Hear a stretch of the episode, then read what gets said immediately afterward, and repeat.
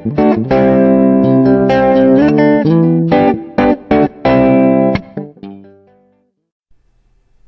morning, everybody. It's Melissa from The Good Company, and we're talking this week about mindfulness. And if you've been struggling, I understand sometimes it's a little difficult to get started and to sort of figure out what works for you.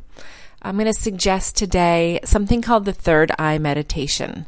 And this can be done anywhere where you can close your eyes. So, in an elevator with your eyes gently closed, uh, on the train if you're commuting not if you're commuting by car.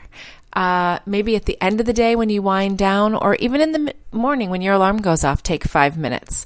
And it's the third eye meditation. Your third eye is located between your eyebrows, and it's called your third eye. Uh, it is a chakra, an energy point, and it's an easy way to quiet your mind.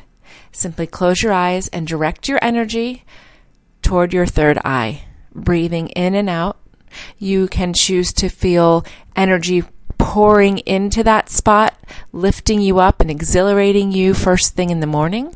You can choose to, as you breathe out, breathing out negative energy through that point, letting it escape your body.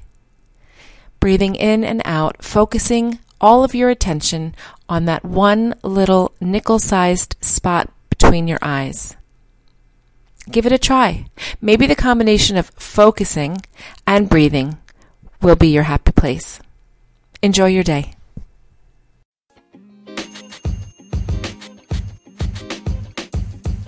The podcast you just heard was recorded with Anchor. If you want to make your own, download the Android or iOS app completely free from anchor.fm slash podcast. That's anchor.fm slash podcast.